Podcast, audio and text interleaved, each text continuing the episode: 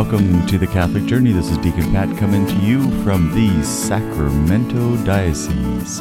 I feel like a broken record sometimes when I start these podcasts off by saying it is a beautiful blue sky, sunny day, and I have to say today it is cloudless. We have a beautiful light blue color to the sky forecast is going to be 80 degrees today, actually 82 degrees today, and just a delightful day with a little slight cooling breeze drifting through the air.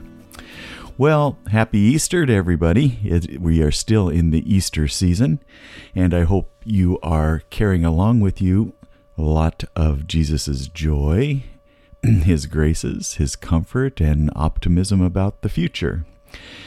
Well, the third Sunday of Easter, we have a beautiful gospel reading uh, that you'll be hearing at Mass uh, this evening. This is Saturday that I'm recording this. So, either if you're going to Mass today, uh, Saturday evening, or tomorrow on Sunday, you will feel you will hear, excuse me, a beautiful gospel reading with um, some deep messages uh, attached to it. So, I have um, my homily here that I'd like to share with you. It's brief, it's not a long one. Um, you know, it's so funny. You go to different parishes, and different priests and different deacons have different styles on how they like to construct their homilies. Um, also, the length, what they think is a proper length of their homily. And I guess it depends on what the material is. It also depends on, I guess, what the culture of your parish is like. I was always told in when I went through uh, my training years ago on homiletics that uh, the perfect homily is somewhere between six and eight minutes. Now, where did that number come from? I don't know. It's probably cultural too, you know, depending on where you are um, in the United States or in the world and what you're used to for lengths of uh, homilies. But I think that number probably came up, uh, was developed with our current uh, societal culture and probably attention spans. so mine are usually around uh, seven minutes or so, but I think this one's a little shorter. Well, let me jump right in and share it with you, and then we'll talk about it uh, a little bit and see how it applies to our life. When life gets difficult, when we become lost, confused, and afraid, and when the changes of our life are not what we want or think we deserve, we tend to run away. We try to go back to the way it was before, to something safe, something familiar. Often we revert to old patterns of behaviors and thinking. Even when we know better and do not want to go backwards, it seems easier, safer, and more familiar than moving forward. Peter and six others had returned to the sea. They had left Jerusalem. They have come home to the Sea of Tiberias the place where it all began discipleship, the upper room, the cross, the empty tomb. The house with its locked doors is some 80 miles to the south. Peter decides to go fishing. He knows how to do that. It is familiar and comfortable. Perhaps it takes him back to life before Jesus. The others are quick to join him. My hunch, however, is that Peter is not really trying to catch fish as much as he is fishing for answers. We can leave the places and even the people of our life, but we can never escape ourselves or our life. Wherever you go, there you are.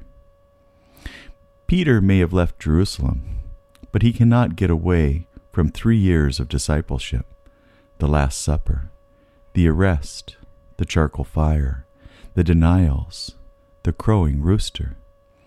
He cannot leave behind the cross, the empty tomb, the house with the doors locked tight, the echoes of peace be with you. So he fishes. Peter fishes for answers. What have I done?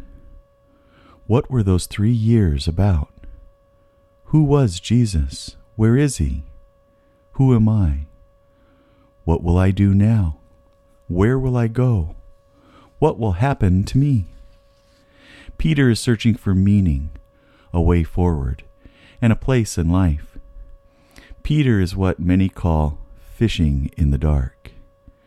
We have all spent time fishing in the dark, asking the same questions as Peter, looking for our place in life, seeking peace and some sense of understanding and meaning. More often than not, fishing in the dark happens in the context of failures, losses, and sorrows of our lives. It happens when we come face to face with the things we have done and left undone. We have all been there, fishing for answers in the darkness. Children, you have no fish, have you? Jesus says. This is more of a statement of fact than a question. Jesus is not asking for a fishing report. He is commenting on the reality and emptiness of Peter's and the others' disciples' lives. Peter is living in the pain and the past of Good Friday. He is fishing on the Good Friday side of the boat, and the net is empty. There are no fish, no answers, no way forward. The nets of this dark night fishing contain nothing to feed or nourish life. I wonder if we too have been fishing on the wrong side of the boat. Jesus seems to think so. Cast your net to the right side of the boat, Jesus says, the resurrection side of the boat. This movement of the net from one side of the boat to the other symbolizes the disciples' resurrection. It is the great Passover. Jesus calls us to move out of error into truth, out of sin into righteousness, out of death into life.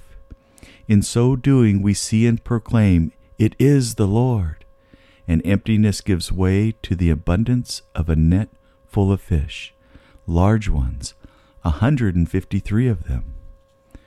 Darkness dawns a new day with new light. A new charcoal fire kindles hospitality in the place of the cold ashes of rejection. The Last Supper has become the first breakfast. Confessions of love overcome denials of fear. It is the Lord. The dark night fishing is over. This is Easter. Good Friday was real and is real. Pain, death, sin are a reality of life. But the greater and final reality is of the Easter resurrection. Follow me, Jesus says, and live as resurrected people.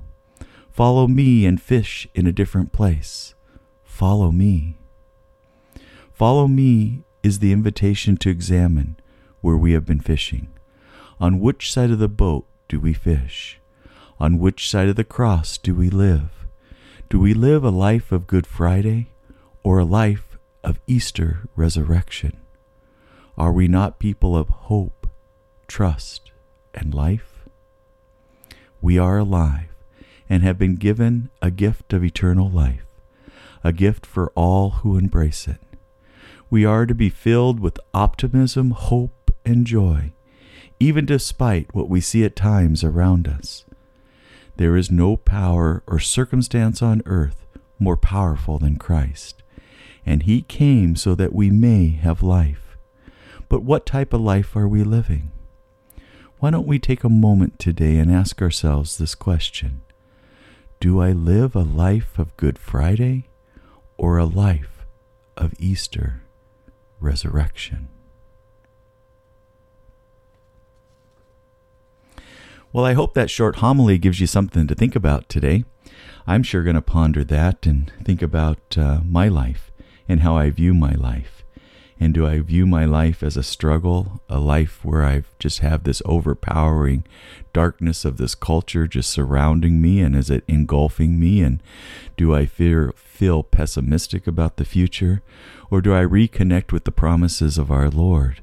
And do I live a life of optimism and hope and joy and forever strive towards just growing closer and closer with that who is my God and my Savior? I think it's very tough sometimes in this world, though, that we live in to really be grounded in what we believe and our faith and to live out that faith. And I think day by day, I think we all experience that uh, we succumb to temptation. And, uh, and I think we struggle. I think there's a lot of us that struggle in life.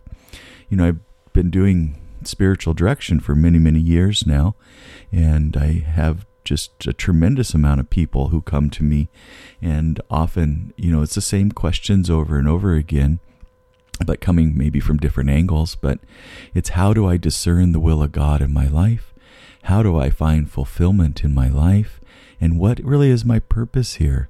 What what am what am I supposed to be doing here? How am I supposed to be doing it? It's all these unanswered questions that we have. Kind of goes back to the homily about fishing in the dark.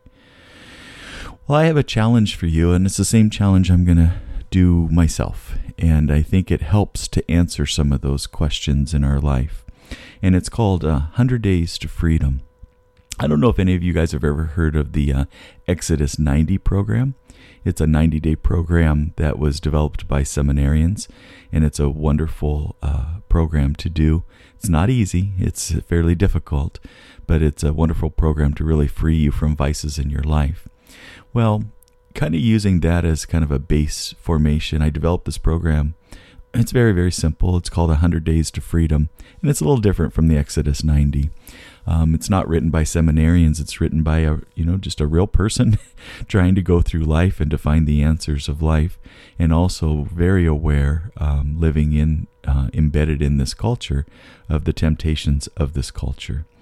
So if you want to take a minute and go to my website. It's deaconpat.net. Uh, think of the net like the uh, the fisherman, the fisherman's net. Deaconpat, P-A-T, dot net. You will see posted on there 100 Days to Freedom. And you'll see it's a very simple program. It lays out four different categories spiritual, physical, nutritional, and self denial. And the whole idea behind this program is it's 100 days to reconnect with God and to disconnect from the societal influence societal influences while establishing new healthy habits and purging the old one the old negative ones. This program is very simple. It costs absolutely nothing. And um, i think you will find if you can set aside a hundred days of your life you will go through this massive transformation that in the end you will have those answers to many of those life's questions that uh, God will provide for you in working through this uh, 100 day program. Well, I hope you have a wonderful Sunday. I hope your weather is as beautiful as mine. I'm not boasting too much about the California weather because at the same time, I have to deal with the California culture. but again, are what kind of people are we? Are we a Good Friday people or are we an Easter Sunday resurrected people? Are we looking for the beauty and the goodness in life? So I'll leave you with that message today. And again, take a moment and visit uh, deaconpat.net and check out that 100 Days to Freedom. God bless you. Have a wonderful day.